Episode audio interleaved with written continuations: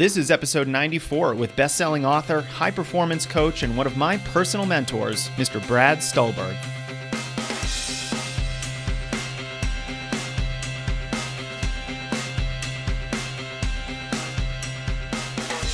Well, hello, everyone. Thanks for joining me again for another illuminating conversation about improving our running and getting more out of this wonderful sport. I'm recording this on a sunny Friday afternoon. My legs are still a little sore from a long run I did this morning, and I'm feeling good. I'm getting back in a better shape over the last couple months to prepare for a trail race that I have in early June, and things are going pretty well. I'm feeling good. I'm starting to feel better on some of those more challenging workouts and long runs. And I recently joined Strava. So if you want to connect with me there, feel free to find me. And I found that the accountability of knowing my workouts will have an audience is pretty powerful. And it's really helping my consistency. So something to noodle on if you struggle with staying consistent. Okay, let's talk about our guest today, my man, Brad Stulberg. Now, in the intro, I called him one of my personal mentors, but this isn't a formal relationship that we have. Instead, it's just a recognition that I respect Brad's work. It's made a really big impact on me personally, and I'll basically read anything he writes because I found someone who really understands the concepts of performance and has a really productive perspective, I think, on wellness and health and how to get the most out of yourself. And I hope you recognize Brad's expertise as well. He's the co-author of two books that I absolutely love: Peak Performance, Elevate Your Game, Avoid Burnout, and Thrive with the New Science of Success. And his latest book, The Passion Paradox, A Guide to Going All In, Finding Success, and Discovering the Benefits of an Unbalanced Life. Now, Brad specializes in working with both athletes and other top performers, like business executives, for example, on a lot of different aspects of success, things like mental toughness, how to get into a really deep focus or a flow state, resilience, defining a path for long-term progression, optimal routines, sustainable motivation, cultivation of talent, all kinds of really cool topics that I just love to dive into.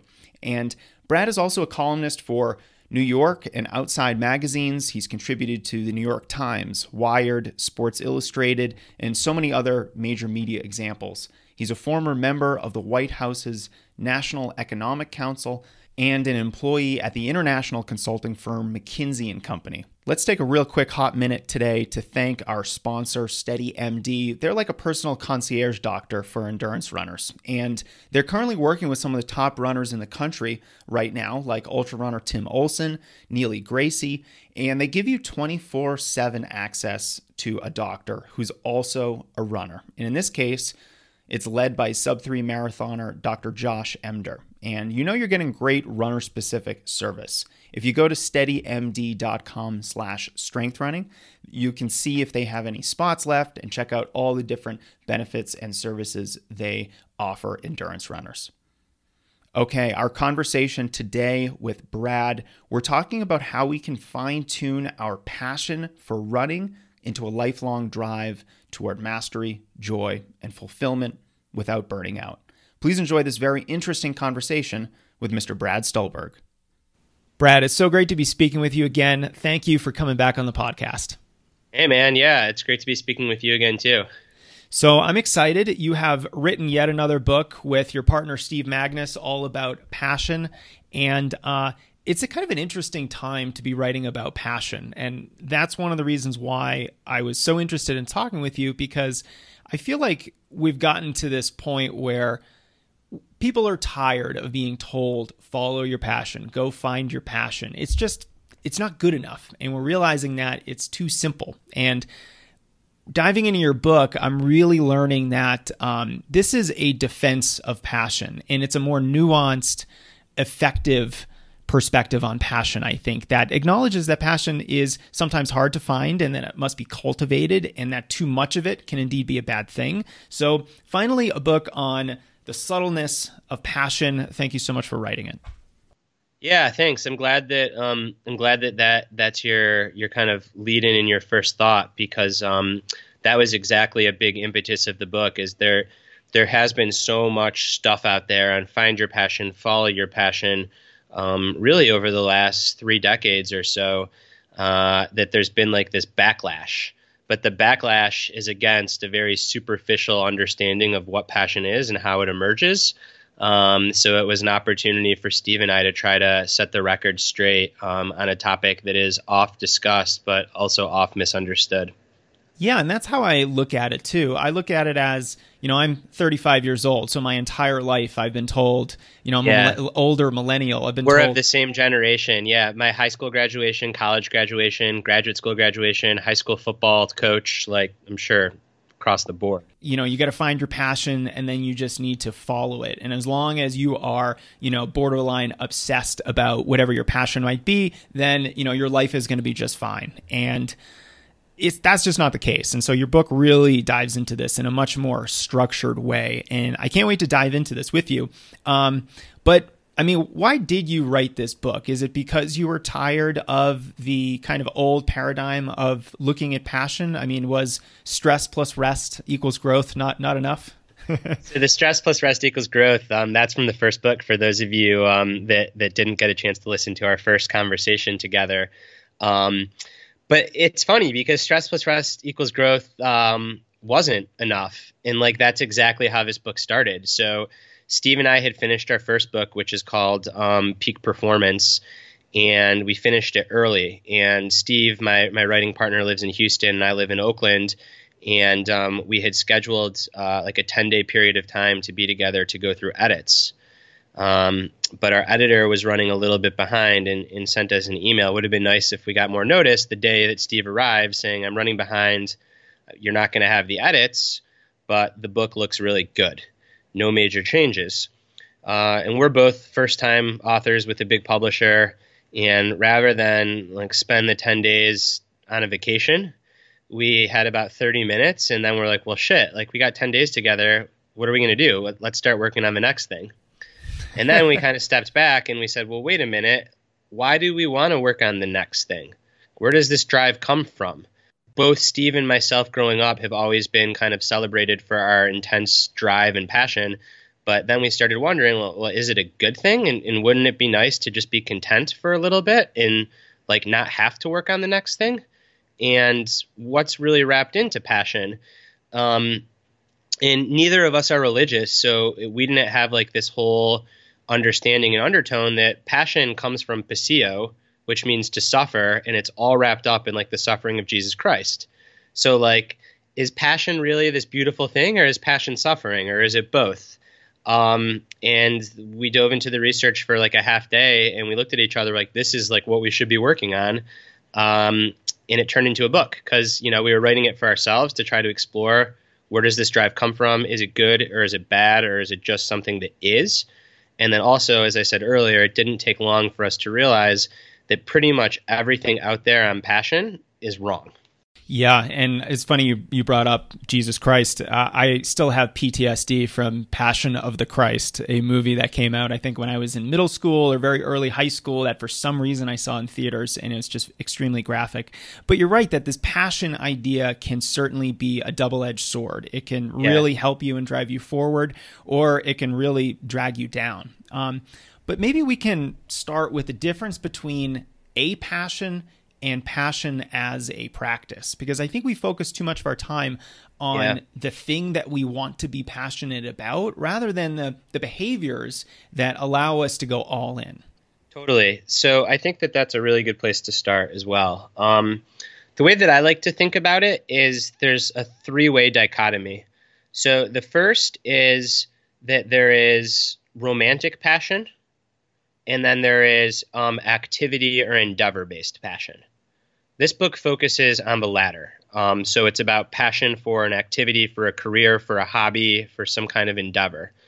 And then there is a passionate temperament, which is just to be a person that is passionate. And then there's like what you're saying, there's passion for a single activity. And I think that a passionate temperament is really somebody that's just that, like I said, that struggles to be content and that wants to continue to push forward and has all of this like pent-up energy and drive. And if there's not the next project on the horizon, it can kind of almost be like discombobulating. And again, that's a double-edged sword. Like, that can be a good thing and that can be a bad thing. It's like rocket fuel for innovation and discovery and creativity, but it also is not fun not to ever just be able to like be content for more than a couple of days, or if you're really bad, a couple of hours. And then what ends up happening is passionate people that have this temperament, they latch on to certain activities. And again, that can be a beautiful thing, or that can be destructive. It can kind of be both. And then just for the science people that are listening to the show, neurochemically, what's going on in that passionate temperament is there's a neurochemical called dopamine, which is associated with striving and like the chase. And individuals that are really passionate are likely insensitive to dopamine. So they need more of it to feel good. So that is what is fueling this kind of urge and this drive for the next project, the next race, the next starting of a company, the next big idea, versus just being okay where you are.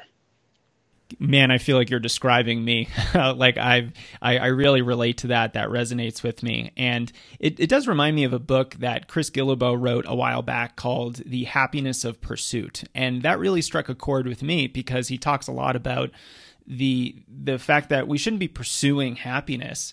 We find happiness in the pursuit of something that, I guess, with lack of a better word, we're passionate about, that we're really interested in. And I love that. And I think if we have a better understanding of the healthy behaviors that allow us to be passionate, then that's a lot more productive for us than just saying, I'm going to be passionate about gardening or running or whatever it is, because sometimes you don't know how to build that passion. And so let me ask you, is it a fool's errand to look for something to be passionate about? Is it something that everyone is just knocked in the head with one day? That's the first big myth, right? Is like, find your passion is bullshit. Like, you don't actually find a passion. You have to cultivate a passion. And it's the expectation that you're going to find a passion that actually gets in the way. So coming out of school, our generation, we're kind of told that like, oh, you should find this perfect job or this perfect activity if it's going to feel great right away. And if it doesn't, then it must not be the thing you're passionate about. So move on to the next one. Where in fact, all the research shows that individuals that have long lasting passions, they didn't start out as passions. They started out as just merely interests, and people following this interest and having the patience to allow it to blossom and to emerge in something that they're passionate about later on. The research on romantic passion mirrors this to a T. So something like 78% of people believe that they have a soulmate. So, of the 7 billion people in the world, there's this one perfect person for them. But again, the research shows that sustainable, happy relationships and people that end up in them, they actually view love more as an ongoing process and something that they have to cultivate and keep nurturing. So it's this mindset of, oh, I'm going to find a passion. It's like lightning striking. That is really destructive because it keeps you in seeking mode. And there's a huge difference between being a seeker and a practitioner, right? A practitioner, like, you're doing the thing, you're building it. A seeker, it's, oh, running's my passion. And then you have your first little injury or crappy training week. Oh, I guess running's not for me. Maybe it's cycling. Oh, it's not. Maybe it's art. And oh, but my article didn't get published. So maybe it's actually music. And you just bounce from one thing to the next. And you see that a lot in the workforce too, with people just not staying in jobs. Some jobs just suck, but I think a lot of times it's this way too high bar that's been based on find your passion, find your passion. Yeah. Now, do you think there's a little bit of a generational issue with our generation, maybe, or even the next generation, those who are a little bit younger than us, sticking with things that they may not be enormously interested in from the very beginning? Because you talk a little bit about this in the book, and you call this a fit mindset. It's this idea that, if you're not awash in passion the moment you start something, then you move on. It must not be the thing that you're passionate about. But I'll tell you, the first day that I went running, right. I couldn't finish a 3-mile run. I was sore for a week. I hated it. I almost quit. And look at me now. I mean, that was 20 years ago, totally. And I'm still running around the neighborhood. Yeah. So I think the big thing is to lower the bar from, like you said, like awash in passion to interesting. And if something interests you, then be patient with it and give it more than a week, a month. You know, maybe you cap it at a year. Or if you really hate the thing, then move on. Sure, this isn't about like suffering through something you dislike. But yeah, don't expect it to be perfect right away. Let it be interesting. And then the other interesting thing that the research shows is that activities that tend to blossom into productive passions, they meet three basic human needs. The first is autonomy, or you have some control over the work. The second is mastery, or you can actually see yourself improving. There's a pathway to getting better. And then the third is belonging or community, which is you feel like you're a part of something greater and ideally a community with other people. So running, it's not surprising that so many people are passionate about running. Running ticks off those three boxes very easily. Same thing with writing, lots of creative pursuits. Yeah, I think runners tend to struggle a little bit more with the community aspect of things because running, almost by definition, can be a very solitary sport. And I think, you know, the longer that I spend being a coach, the more time I am trying to spend on developing that community, developing that sense of, you know, a tight-knit bond between runners, which is hard as a virtual coach, but, you know, I really see the enormous benefits with surrounding yourself with other people who are not only striving for similar goals and can be examples, but also that you can share stories with and that you can commiserate with. And there's a lot to be said about that entire process. Totally. I mean, I think that that's what it's all about, is like the relationships with other people. It's actually really timely right now. Billy Donovan, who coached at Florida and took a job with the Oklahoma City Thunder, he was just interviewed about what it felt like to win his second national championship when he won two in a row. And he said that he was super depressed because he thought that like winning that championship would make him whole and validated. But what he realized is that in the pursuit of it, he put on blinders and let go of all other people in community. And the championship doesn't change him. What changes him is being a part of. And that was like a really powerful video that struck a chord with me because, again, a theme in the book is just that being amongst other people that have this common interest that you have bonds with, that is so important for sustaining a passion in a healthy way. In hindsight, when I look back on my running career, I'm so grateful that I was able to start running as a member of a cross-country team and then a track team, and then I had a coach and all these teammates, and it was really such a great environment for learning a new sport and, you know, developing a what I'll call a healthy addiction for running. It was a really special time. Yeah, I think a lot of runners, because I know that's the predominant audience, a lot of runners fall into this trap where they can get so obsessive about their exact workout that they don't do group runs or they don't train with other people because, oh, I'm supposed to do my long run Sunday, but the long run of the group is Saturday and I don't want to change my schedule, or I'm supposed to go at 7-minute pace, but they're running at 7:10. And I think that like there are extremes. If you're constantly just throwing your schedule out the door so you can be with other people, well, that's probably not a great path to progress. But I think a lot of people fall on the other extreme where you're so rigid that you sacrifice running with a group or with other people, and what's actually going to be better for your performance and your mental health in the long term is running with the other people off 5 or 10 seconds from your pace. Now, if it's like your key workout in a build, sure, nail the pace. But if the group is running 15 miles on a trail and you wanted to run 16 miles on the road, like go run with the group. Yeah. Yeah, the coach in me is fist pumping right now because, you know, your body doesn't really know the difference between 7-minute pace and 7:10 pace. If you're running, you know, 2 hours on the roads for 16 miles or a little bit slower for 15 miles on the trails, let's not debate this kind of minutia in our training. You're going to be with other runners. You're going to be in a more positive, productive mindset. And that's more important in the long term than, you know, was I 6 seconds faster per mile in this long run? Because at the end of the day, it doesn't really matter that much. Totally. And just like the amount of cortisol and stress from being stuck in your head for 2 hours looking at your watch about your pace probably takes more of a toll on your body than like if you do the group run, you end feeling good. So yeah, for sure. Well, this is a good time to ask you, when can passion become destructive? Because you're starting to kind of allude to this idea that if you are so rigid in your approach to mastery, to developing this passion, it can actually be counterproductive. For sure. So I think that there's the rigidity issue, which is when the inertia of what you're doing gets so strong that you lose the ability to see beyond it.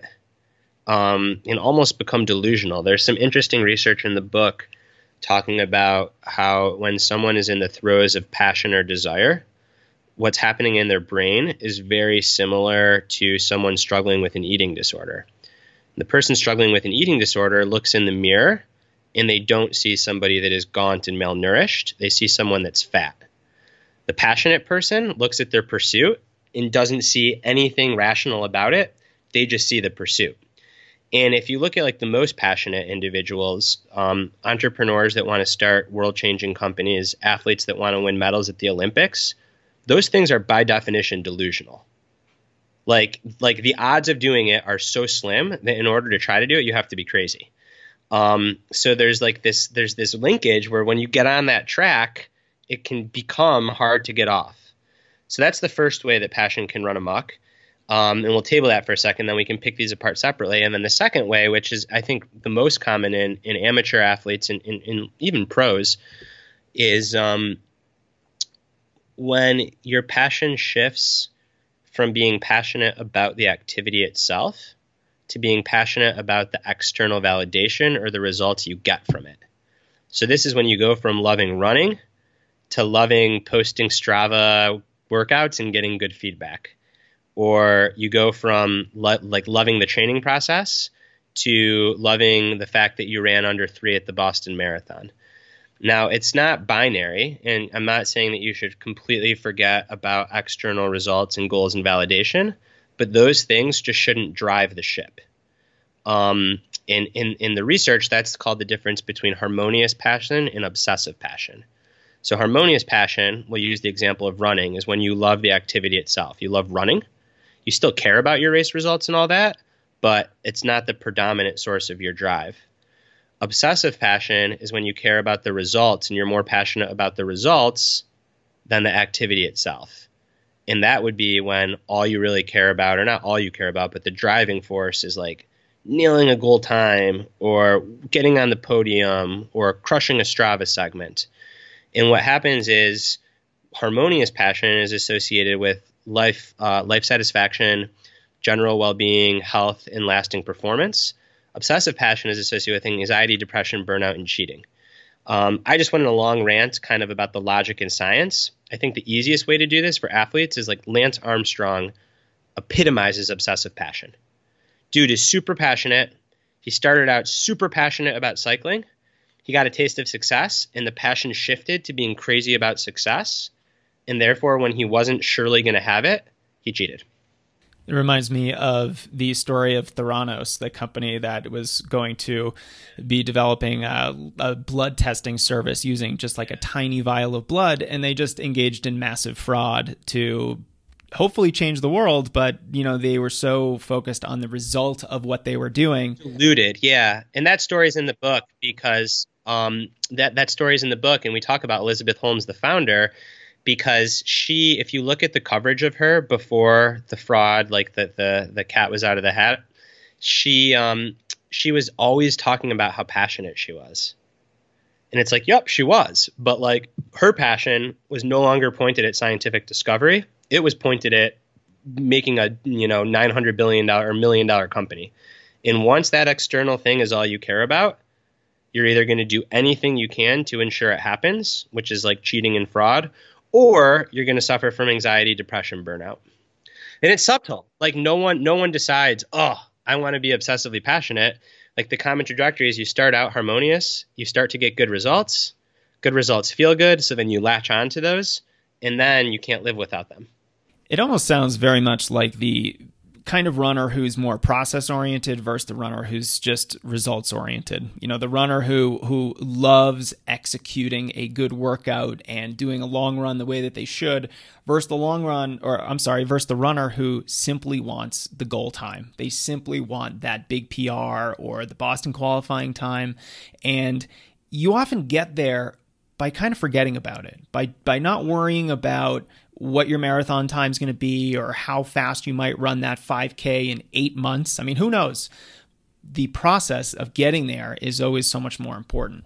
Now, are there any early warning signs that runners should be aware of where they might kind of starting to be venturing down this road of being obsessive about only results or having that be their driving force? How can runners, you know, do a little bit of a gut check and, you know, pull themselves back from that? Yeah, I think there are a few things, and runners are a good population because like there are some very concrete behaviors that I think point towards this. The first is if you let a bad workout like totally ruin your day, and if that happens consistently. I mean, I've been there. I've like missed a workout and like thought about it and ruminated the rest of the day. But if that's starting to happen where like the quality of your day is based on the quality of your running workout, that is sign for concern. Because not every workout is going to be great. Some are going to be bad. And you don't want to suddenly have like shitty days, especially if you're an amateur, because you had a crappy workout. Another is if you are like super excited to share your workouts on social media. Why can't it just be good enough that you did the workout for the workout's sake? Why do you need other people to know about it and comment on it and like it or retweet it or whatever? Another is just paying a lot of attention to what other people are doing. So like spending a lot of time in Athlinks or other race results, kind of like checking to see other people's times. I think a less obvious one is just like over-reliance on, and I don't want to say the watch, but on metrics to the point where if you don't have them, you get anxious. Yeah, wow, there's so much there that I want to unpack. I think a community really helps keep runners in particular in check when they start overly comparing themselves to other runners. You know, especially when you become, you know, too invested in the results of a workout or the results of a race. You know, your community, the helpful, supportive, good runners that you surround yourself with are going to be really good at saying, well, yeah, but you ran a PR last week. You can't run a PR every week, or last week's workout was great. And there's so many different examples of that. Yeah. And I think that when community is missing, it gets replaced with like this craving and this striving for external results or for like sharing on social media. Because if there's no real community, just go hang out with and feel good for the sake of, hey, I feel good, I'm with my people and we just ran, then it's like, oh, where am I going to get that dopamine hit from? So I'm going to put a Facebook post up and see how many people like it. I think it's worth reiterating again and again that it's not binary. Like, it's okay to post about a workout. Like, you should feel good when you crush a run. Like, this isn't about like calming all emotion.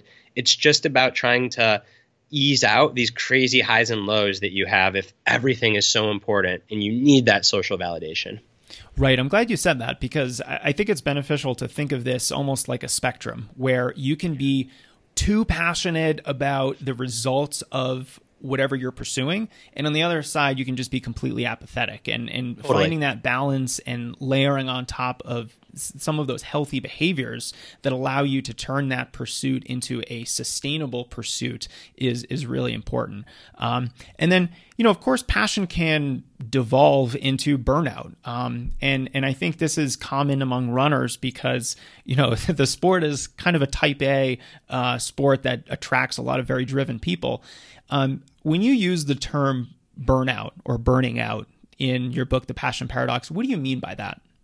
The way that I like to think about burnout is when there is a cascade of symptoms, and they can be psychological or physiological, that results in stagnating performance for a long period of time and stagnating enthusiasm for the thing itself.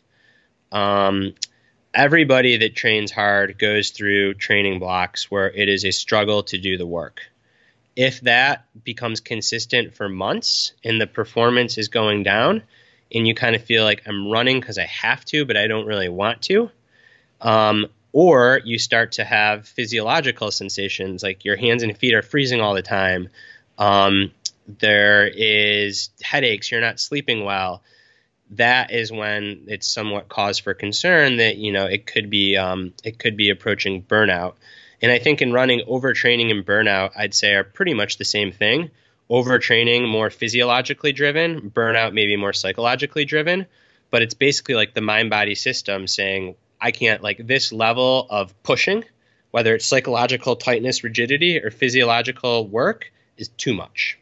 Yeah, I was going to ask you if there was a difference between burnout and overtraining, because overtraining, you know, I look at as much more of a physical problem. You know, this is where, you know, your heart rate's at 180 going up a short flight of stairs, or, you know, you normally can run very easily at 9 minutes a mile, and now your easy pace is 10 minutes a mile. And there's really distinct physical manifestations of this overtraining syndrome. And I also look at burning out as kind of like the precursor to overtraining. And this is a spectrum as well. I see overtraining as, you know, that requires time off and replenishment and really making sure that, you know, you are getting a lot of rest. But burning out, I think, is a much more slippery slope because it's like you mentioned, it's more mental, it's more psychological. Yeah. And I think it includes a lot of bad habits, and those bad habits can become ingrained. What are some of the bad habits that kind of may result in burning out? Because I think as runners, we're good at setting habits, even if they're bad sometimes. Yeah. So I think one is a lot of time spent on social media, particularly like posting workouts, commenting on workouts, comparing on workouts. That becomes such a strong habit. And it's very much like any other addiction where, like, when you're doing it, you feel really good. But then after doing it for an hour, you probably feel pretty, like, hollow and empty or kind of gross. But then what do you do when you feel gross? Like, you go back for more. It's like Twitter. Yeah, exactly. Yeah. And again, like, these things are all on a spectrum. Twitter can be great. Depends on what you're using it for. But if you're going to these places to, like, compare and seek validation, that's not great. If you're constantly, like, anxious about your workouts, or if the only thing that you can think about throughout the day is the workout that you have to do regularly, you're like that, that's a sign for concern, because that amount of tension and emotional angst associated with that catches up to you, and eventually, like, the pressure cooker explodes, per se. And then I think the other thing is just putting so much of your identity and self-worth in a race result, because if you don't get it, you're going to be just blasted with emotion, and you can only sustain enough of those lows before you're just like, what's the point of this? And the flip side is also true. If you do get it, kind of like Billy Donovan, that coach, well, you wake up the next day and you're going to realize the world's not really different. And if you were expecting it to be, you might be upset too.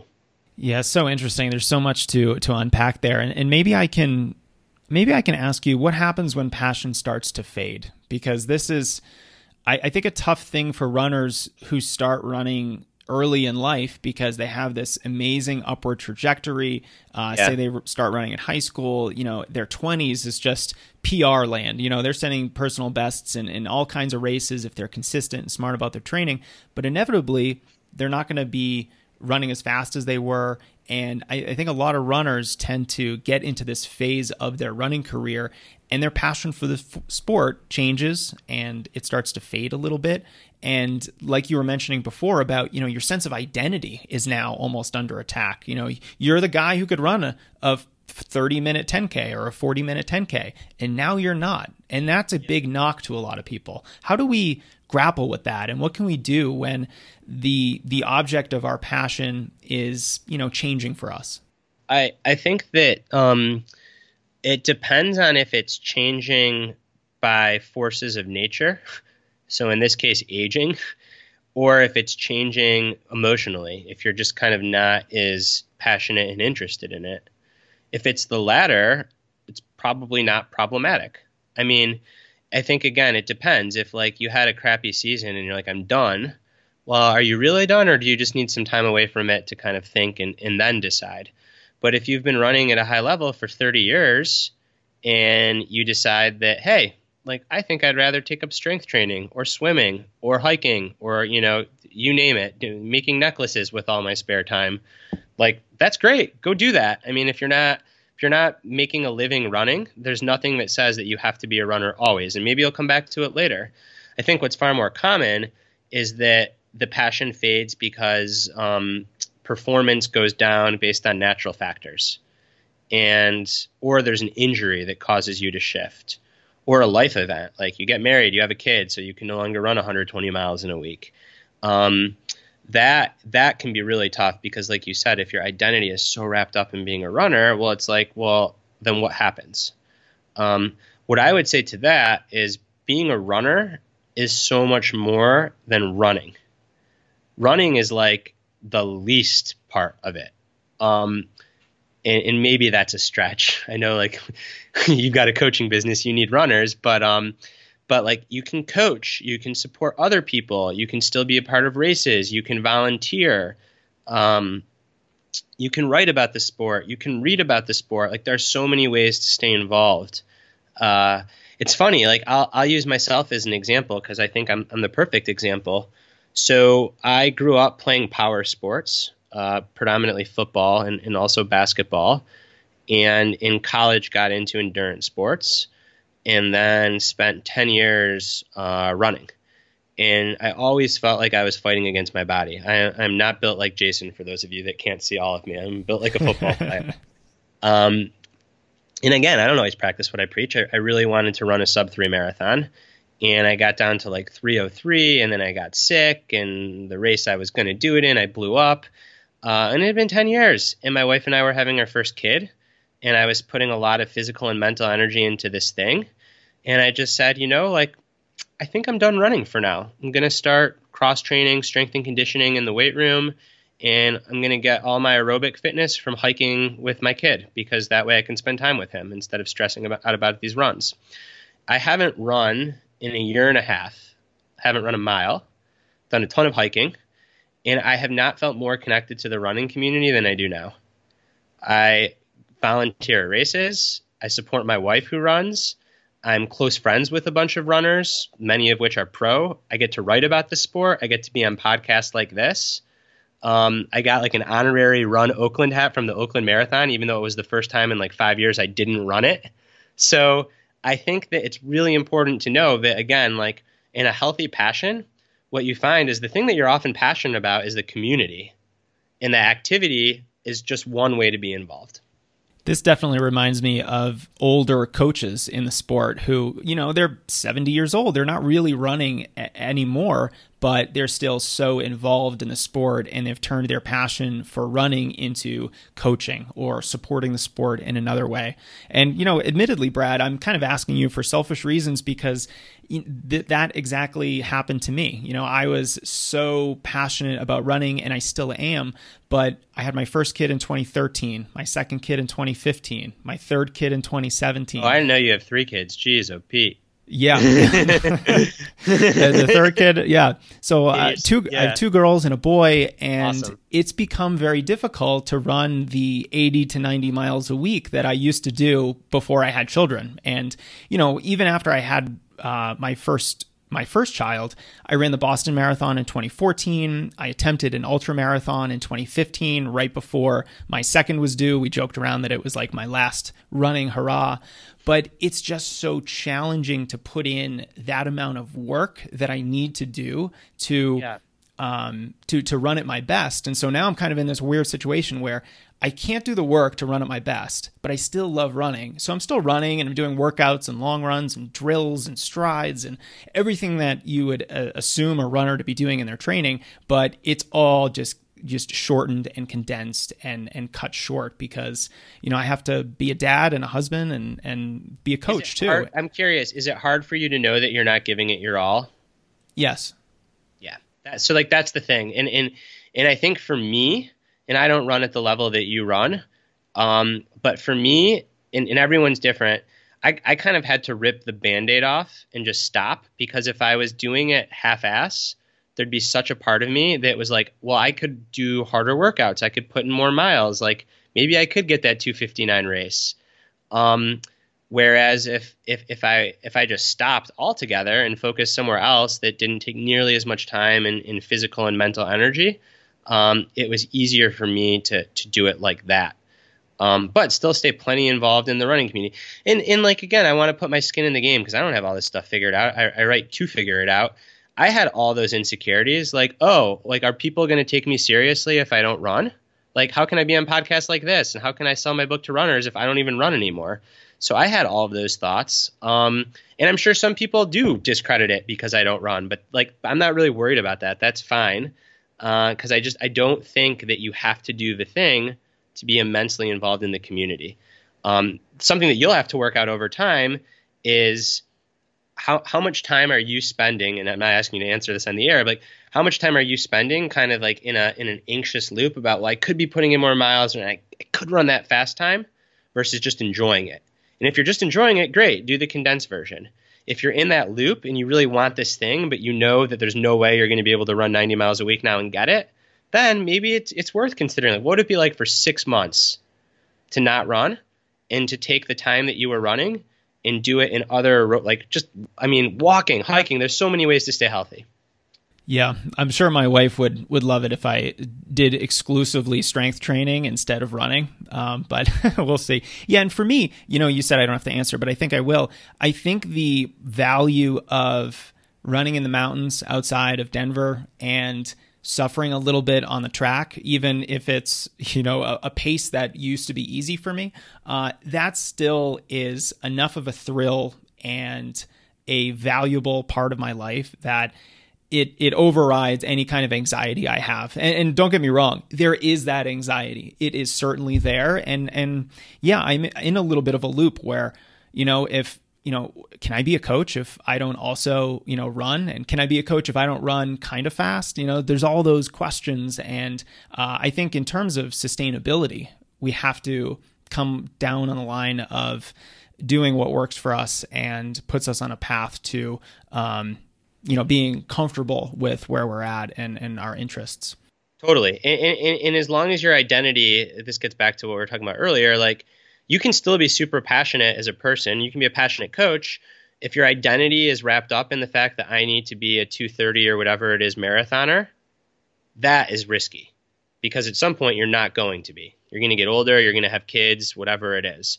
If your identity is more wrapped up in, I'm super passionate and I put this passion into this sport, and you define it broadly, then there are a million ways to do it, because you start coaching, you start having a podcast. So I think building out that broad, that diverser identity is very helpful. Yeah. And to me, it's also about more of a process, and, you know, the passion for the sport that I have, it has to be focused on the process rather than on any kind of external results. And now that I'm older, it's not just, you know, how many runners I'm coaching, it's how those runners are doing. It's not just how fast I'm running, it's how am I really enjoying the runs that I'm doing. Now, Brad, how can a massive mindset shift like this occur? Because I don't think most people are there yet when so many folks are just focused on externalities. Yeah.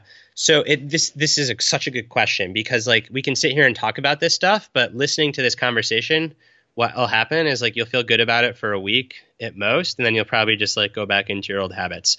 So like, mood follows action, and you have to, like, take concrete actions to rewire your brain in this way. I think that the action that is my favorite for this is something that in the book I call the 24-hour rule. And that is, after a huge big win or a really hard defeat, give yourself 24 hours to celebrate the victory or grieve the defeat, feel really good or really bad, but then get back to doing the work itself. Because when you do the work itself, ideally in a community, it sends, like, this embodied reminder that, oh, hey, like, the reason I love running isn't so I can sit and check Facebook for 24 hours after my sub-3 race. It's because I like the training. And the more that you can get back to the work, the faster you're not giving those roots in your brain that are so associated with craving external validation and results time to grow and to plant those seeds. I think another thing that I challenge a lot of runners with is not using social media to talk about results. It's fine if you want to share the process of your training and stuff, but don't post your times for your races, or if you crush a workout, don't post it. And just let the fact that you enjoyed the workout be enough. And what happens when people do this is for the first month, they hate it and they feel anxious and sad and why can't I do this? Why can't I share? And then after a month, their brain starts rewiring. This is awesome. I feel free. I'm no longer in a rush to look at what people think about my work. I'm just doing it because I love the thing. I have just done the opposite, Brad. I have just joined Strava. And I think I have 10 days, 12 days worth of workouts at this point. And I'm almost doing exactly the opposite of what you just said. And my brain is starting to crave, well, let me just check that workout because I want to see how many kudos I got. Does it even matter? It doesn't matter whatsoever. And this is something that now that I'm at least aware of it, I'm certainly going to take a lot of steps. But you have to try to change the behavior. And again, I put my skin in the game again because I hate it when people write these books and act like gurus, oh, it's just magic. They can do it. That's not me. I knew that having this book come out, it's a big deal. There's bestseller lists. There's people tweeting about it, talking about it. Sure enough, I found myself at every moment going to Twitter and seeing how many retweets I got or how many likes or how many people were talking about the book. And in the moment, it would feel great. And then later on, I would feel kind of gross. Or I'd feel this urge to check my phone right before bed to see, was there another story about the book? I took Twitter off my phone. I took the internet off my phone. Wow, because I was such a junkie that I was logging into Safari. I was going into the internet and then logging into Twitter through the website. And sure enough, the first 2 weeks, I was begging my wife for the password who I gave it to, so I wouldn't know how to put it back on my phone to go load it up. And then it's after 2 weeks, the brain kind of remodels and I'm I'm free. This is so great. But I think you cannot zen or think your way into these things. You have to actually do the behaviors.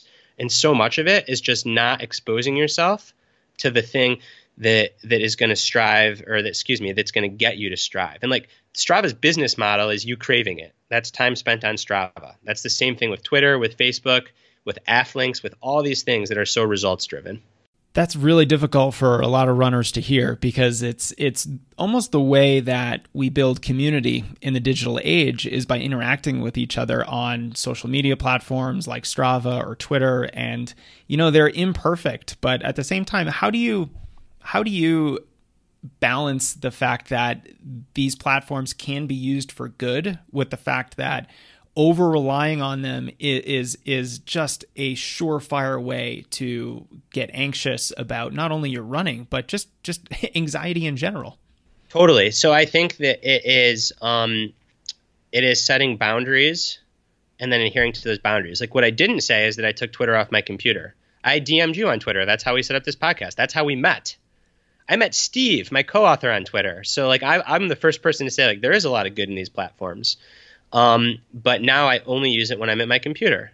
So Twitter is a part of my job. It's no longer a part of my life. And I think that for the runner, if running is a hobby and you want to stay connected through Strava or through something, great. Try giving yourself 2 by 20 minutes a week. So you check on Tuesday and on Thursday and you do it at the same time. And out of that window, you can't do it. In if it's Twitter or Facebook, I think limiting use is really good. And I think really getting at the motivation, am I doing this so I can share the result? And if you are, I would challenge you not to share the result and let it feel painful you really want to at first, but then see how it feels after a little while of doing that. Because I think that that is the slippery slope to this kind of craving is when you find yourself doing something because you want the result. If I wrote books so I could try to get on a bestseller list and that was driving the ship, I'd be miserable. Yeah, and you mentioned earlier, you wrote this book because you had a question and you were satisfying a curiosity, an itch that you had. And what happens is, like you said, because I think you point this out so well, is it's a slippery slope, because yes, that's why I wrote the book. But then when the book came out, I was like obsessively checking Twitter. And that's not, you can't judge yourself. That's not the problem. I was just doing what a human that wrote a book that has Twitter does. It's about being aware enough to realize that you're doing it and then make a conscious decision that, hey, maybe I need to get rid of this technology right now.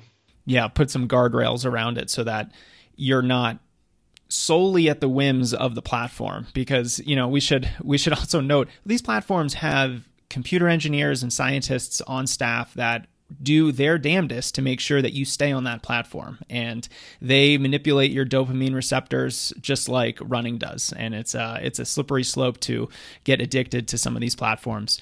Now, Brad, I want to kind of ask you a somewhat of a confrontational question. Bring it. Yeah. So you talk about the 24-hour rule, and this is a great rule that kind of says no matter if you have something great happen to you or something terrible happen to you, take 24 hours to celebrate or get down on yourself and then pick yourself back up and get back to work. How do you justify that in addition to one of the big themes in your book, which is balance is a myth and that you have to go all in?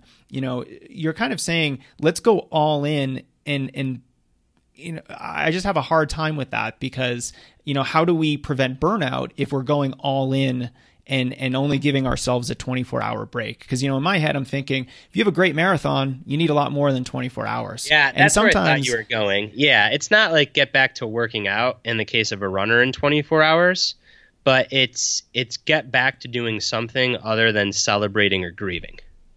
I see. So that's get back really to important. Work, even though that work might be recovery. That work might be recovery. That work might be reading a book about that running. That work might be reading a novel that has nothing to do with the sport, but it is something that is not the celebrating or the grieving. That 24-hour rule, it's more effective, I think, in a corporate setting where you can get back to some kind of work. It doesn't have to be intensity.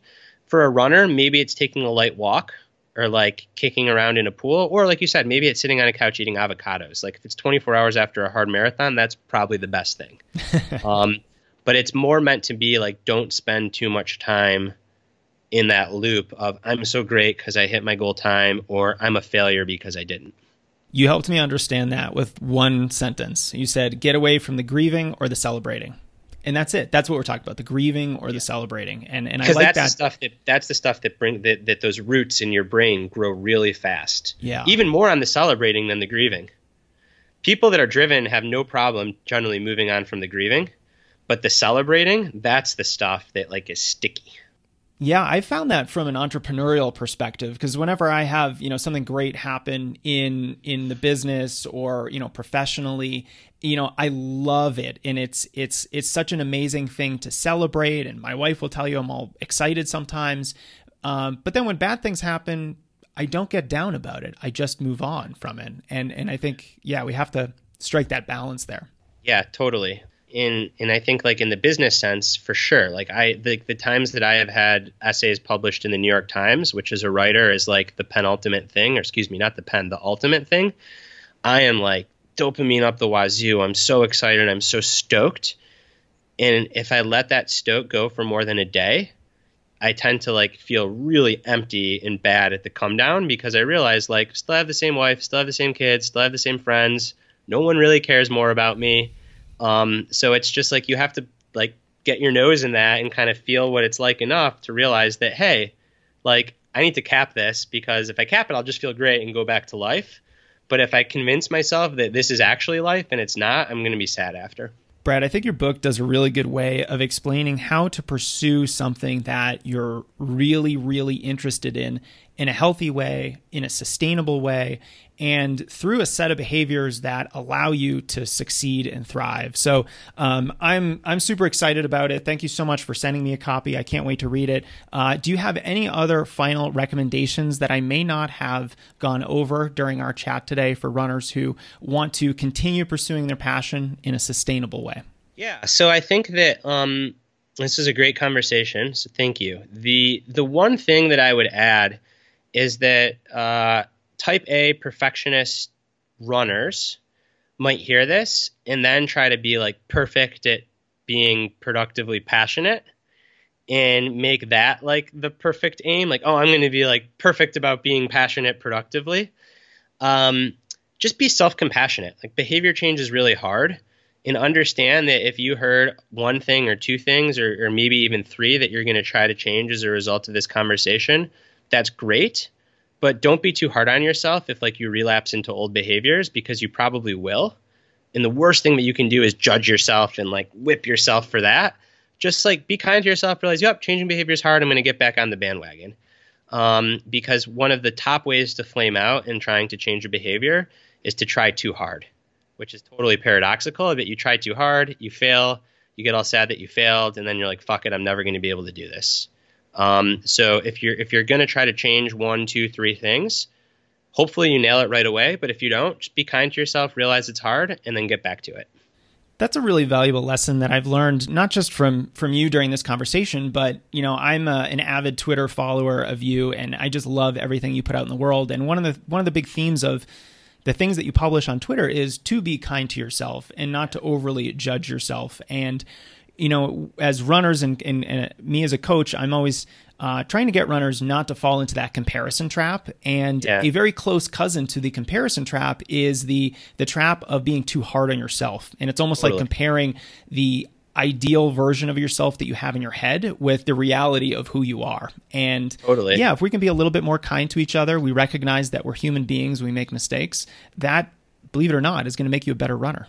Totally. We could end right there because that's really nice. But I'll say one last thing.